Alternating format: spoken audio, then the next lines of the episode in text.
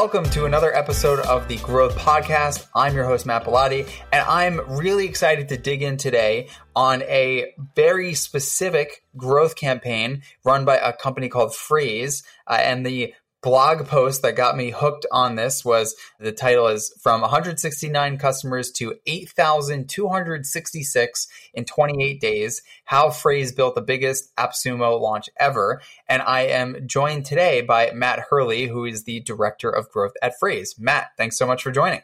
Hey, thanks for having me. Glad to be here. Absolutely. So we are going to talk all about that campaign today. You outlined a bunch of stuff in the blog post. I want to go one layer deeper on some stuff and really peel it apart for folks listening. And before we jump in, why don't you give a quick background on yourself and then we'll go ahead and get started. Sure. My name is Matt Hurley. I'm the director of growth at Frase and the, um, I guess, architect of that campaign that you mentioned. So at Frase, I'm, I'm mostly responsible for acquisition, retention, monetization, though. That being said, we still are a, quite a small team. So I was the first business hire at Frase, and so I sort of do whatever the business needs me to do. Sometimes that's not very glorious, but startups a startup. You need to do what needs to get done. Before I worked at Frase, I was the head of customer success at Formlabs, where I managed uh, the customer intelligence team, customer systems, customer success managers, and was mostly focused on growing the services organization through retention and, and customer experience efforts. So I guess you could say I've mostly been focused on retention monetization the last five or six years or so, and I've uh, recently added acquisition to my areas of interest uh, now that I've joined Frase.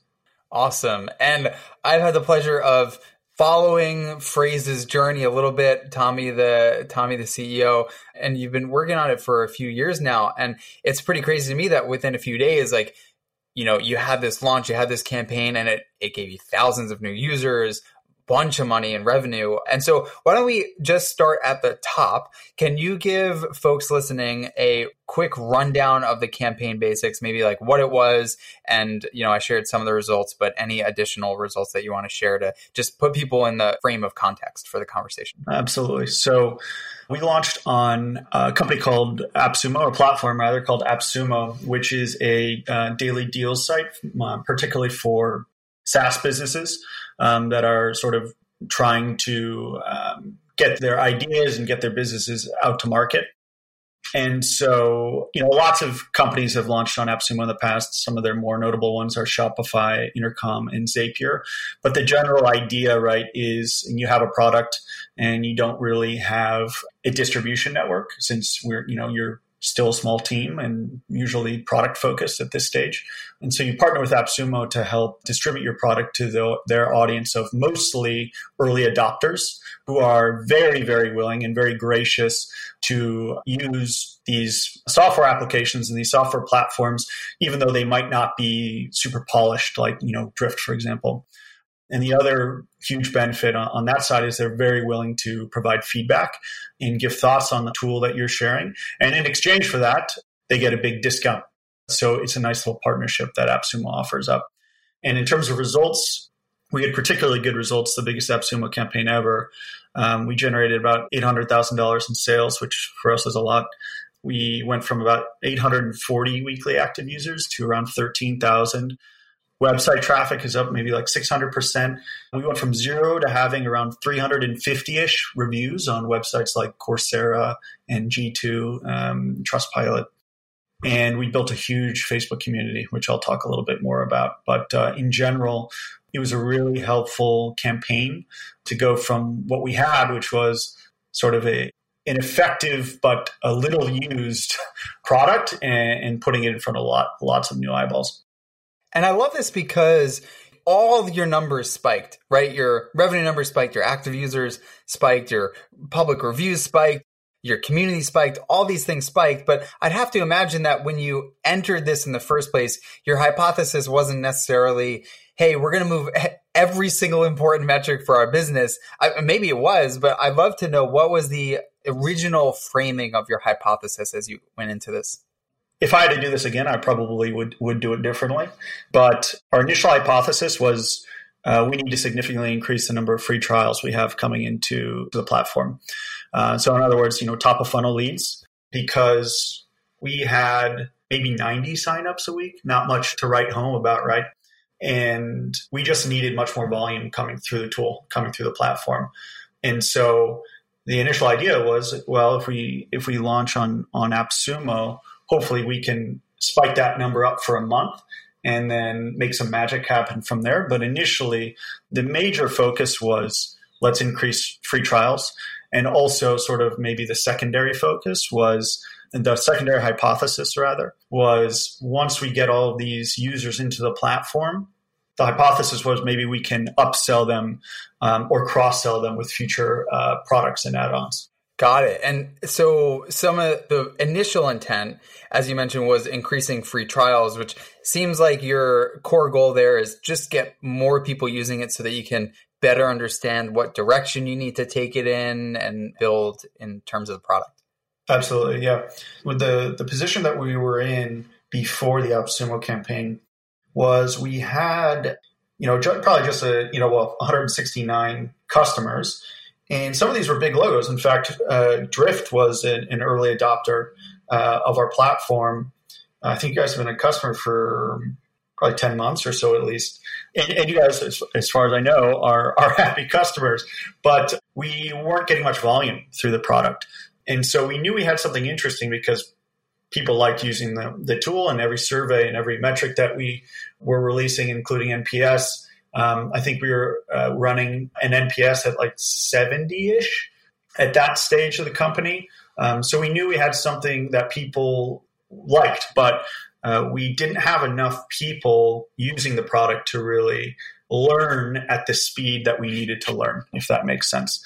And so, with no marketing budget to speak of and no real marketers, we were really failing at, at acquisition efforts. We just weren't getting enough people into the platform and that comes with it lots of lots of problems, right? The biggest problem is that uh, without people trying your product, it's hard to get people to pay for it at scale.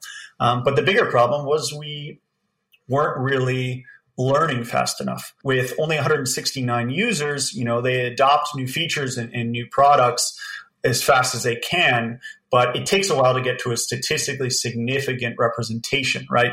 So, for example, with 169 customers, if we release a new feature in a week, it might take three weeks for us to get to collect enough data to make a decision on where that feature should go.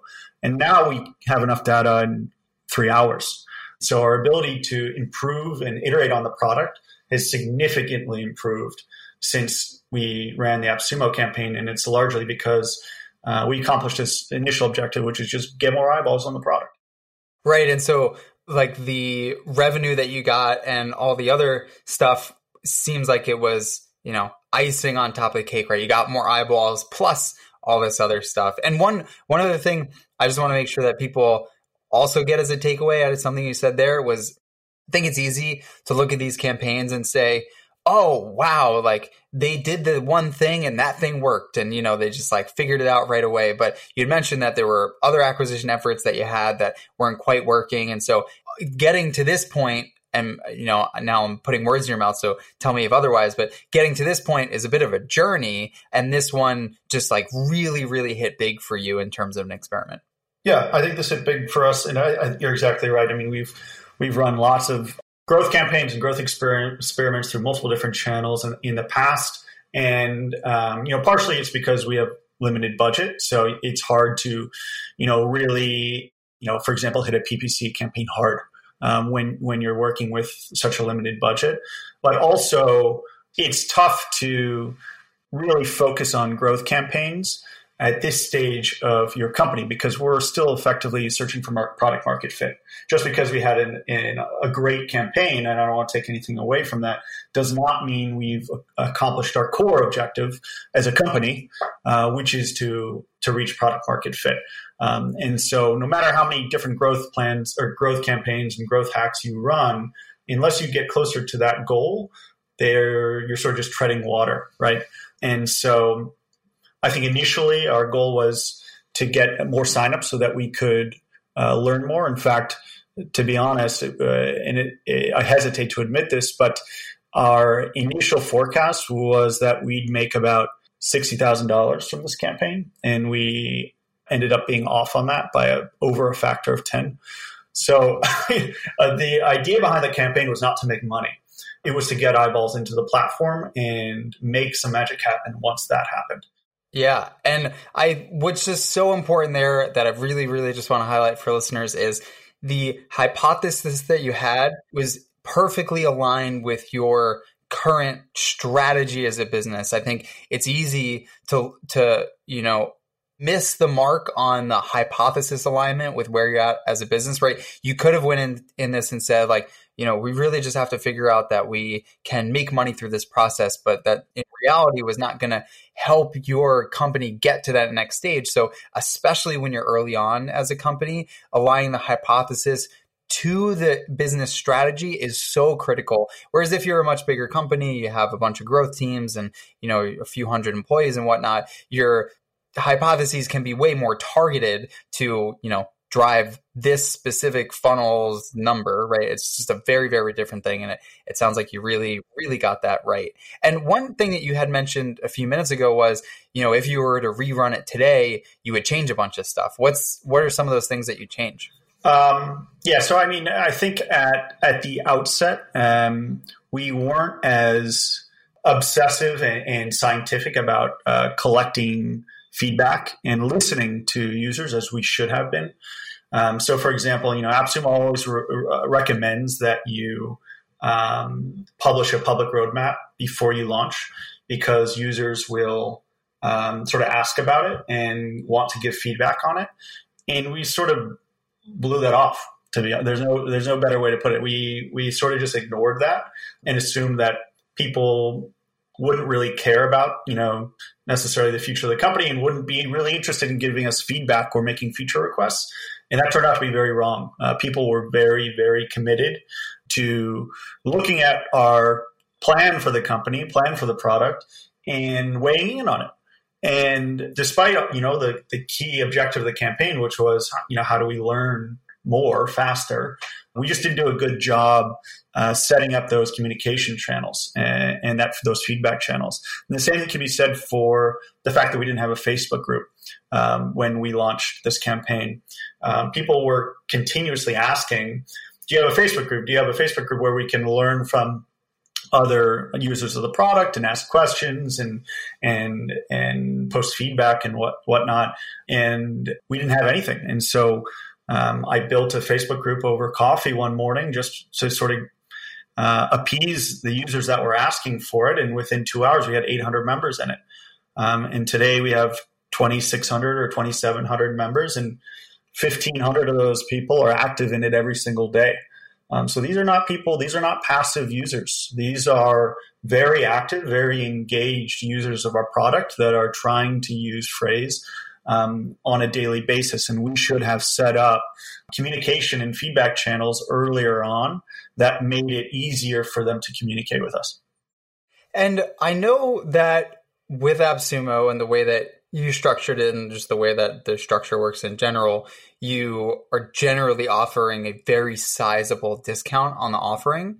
Uh, how does offering that sort of discount impact and how has it impacted your future pricing structure and, and, all that? Because you know you look at it and say or if you're a customer you look at it and say hey you know someone used to be able to get this for a tenth of the cost right? Like that makes those conversations a little bit harder to ask for a lot more money later I, am assuming. Uh, can you can you talk about that a little bit?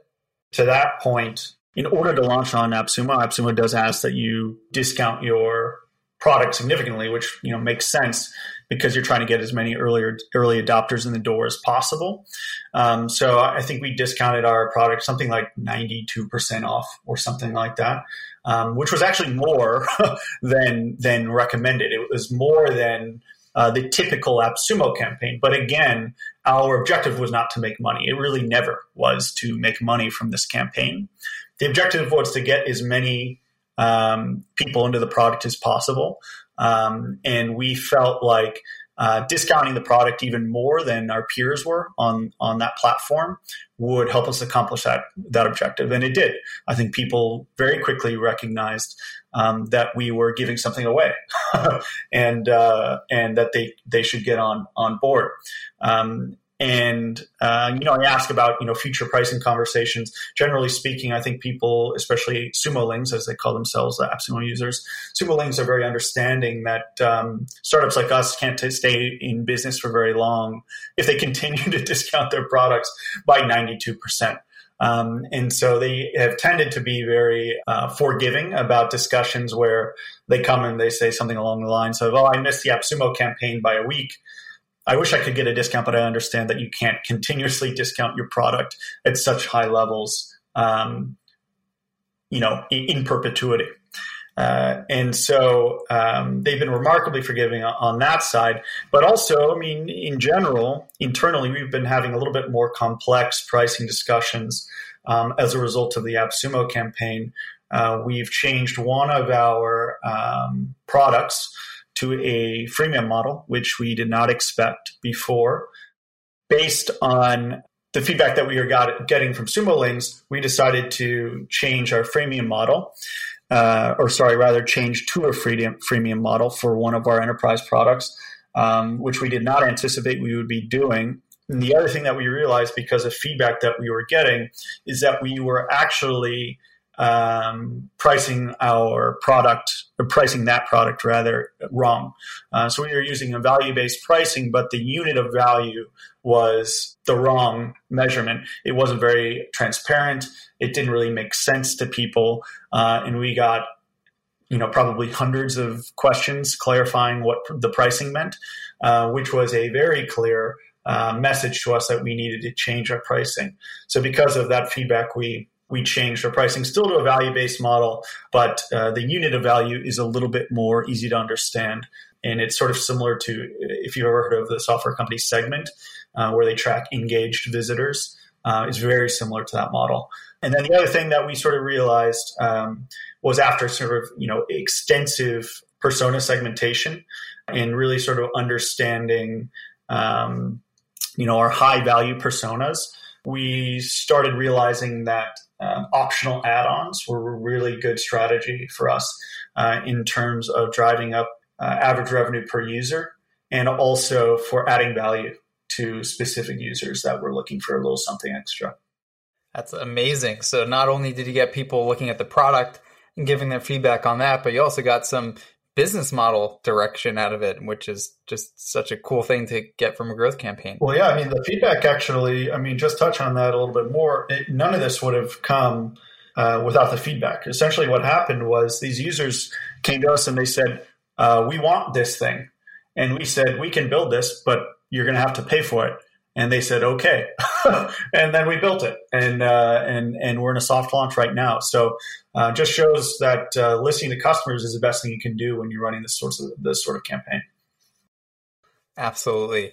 So how do you make sure that something you know this huge big bang changes the structure of your company and you know you have this massive influx of users and revenue and you know some market validation. How do you make sure that this doesn't turn into a fizzled off, you know, you peaked at that month that year, like that that was a cool moment we had, right? How do you make sure it's not just a peak and more of an ongoing thing? Yeah, that's definitely something we want to avoid. And I hate to beat a dead horse, but I think it really just comes down to listening to feedback. Based on the feedback that we're getting, uh, and we've released significant number of surveys in multiple different forms asking various questions to our new user base. And one of the things that we've been using is a technique that Superhuman uses um, that they call a product market fit survey. And it's essentially a really simple survey that they send out, which serves as a leading indicator for whether you've achieved product market fit. And among other things that it asks uh, about, you know, how much you uh, you know, or what you'd use if this company didn't exist, or what's the biggest pain point it solves. Um, the main question that it asks uh, is how upset would you be if this company ceased to exist? The answers that you can uh, select from are very upset, somewhat upset, or not upset. And Superhuman has basically argued that if 40% of the people that you speak to say that they would be somewhat are very upset, you've achieved product product market fit. And one thing that we've learned from these surveys, from these product market fit surveys, is not just that something like 65 or 70% of people that we survey would be very upset if we stopped existing, which is great. We've also learned specifically what Frase is doing well, what Frase is not doing well. And we're able, based on some answers that they're providing about who they are and what they use the tool for, we're able to segment those answers across what we would call high expectation customers, uh, which is, in other words, are our customers who are really getting the most value out of the tool and are using the tool for the right reasons in the right applications. Uh, and so, what we've learned from these users has caused our new feature release product roadmap to get booked up for the next quarter and a half. So, we release new features every Thursday night. And because of this feedback we've gotten from high value personas in, in our in our user base, we know exactly what we're going to build over the next quarter and a half, and we know that those features are going to add value to these users. Um, so we're going to try and maintain momentum by simply, no other way to put it, building stuff that people want. We don't want to put our stick our heads in the ha- sand and just build things that we think are cool. That's how you get into trouble. Um, so we've done, I think, a good job of really listening to these users, our high value users, and putting pen to paper and turning that into action rather than just a, a thought exercise, right? And then the other thing I would say is um, we've really started investing in uh, content. Um, so we just hired a new marketer from Drift, actually, Bill, who has really started to focus on developing content that can drive users through the funnel. Um, which we really have not previously focused on. So, especially bottom of the funnel content, stuff like customer stories and testimonials, we previously just didn't have enough customers to really do that effectively. But now we have thousands, and we're going to be leveraging stuff like Capterra reviews and customer stories to help people activate and stay engaged and convert as often as possible. Um, so hopefully, all this new volume, all these new users will help fuel this growth engine uh, for this foreseeable future. Yeah, and some of the folks that have been listening to this podcast for a while know Bill. That's Bill King. He's been he's been on the podcast before, so maybe we'll we'll have him back one day after he makes a makes a big splash over there. Cool. So if somebody's listening to this and they're saying, this sounds amazing. My company's in this sort of stage. We could really use the types of lifts and impact and, you know, strategy defining feedback from customers. Would you advise someone to replicate the campaign? Like, should they just go do what you did? Or would you maybe say, hold up, you know, maybe it's not going to work again? Like, how do you think about that? I would probably say I would probably say maybe, but probably not. As we mentioned before, I think you run a significant risk by running a campaign like this um, because you're basically giving away your product. So uh, for free or close to free. And that's not necessarily bad. You know, in our position, that wasn't necessarily a bad thing. But in some companies, that could be a very bad thing, especially if you've got a marketing spend and your cost acquisition is relatively high. Uh, your unit economics can get messed up real quick uh, by discounting your product by 92%, right? I think that it does make sense if, if learning is the main objective and, and, not growth, which sounds crazy, especially when you're talking about uh, growth campaigns and in, in, in channels for growth. But I really do believe that you know, um, AppSumo as a platform is really well suited um, for helping customers, um, um, you know, get a get the pulse of the market and, and get an understanding for what a large audience um, feels about your product. Um, if you're in it for the money, that might not be a good idea. Uh, if you're in it for other reasons, it it could be good. Um, but in terms of just replicating what, what I did, what what Frase did, um, you know, every every product is different, every pricing model is different. Um, I think you know some aspects are are universal. I think it's probably very important to provide great customer support and listening to customers, um, move quickly when they report bugs and, and offer feedback. Um, but in terms of uh, unique pricing and and um, and whatnot. Uh, I think every every launch is different. Um, so definitely possible to run a campaign like this, but um, you know, think it through before you do.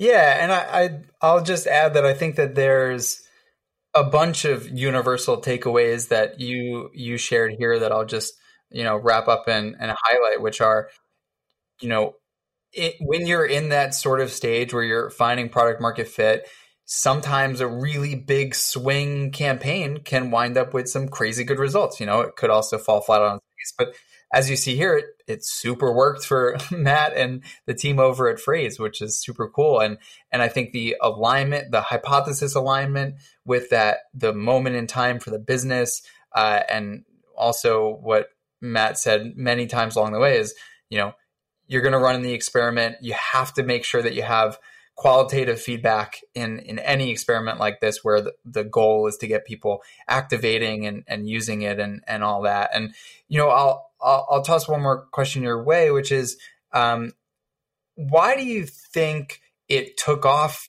as much as it did? Like I, I have heard that and you also mentioned here that the users that you had loved the product.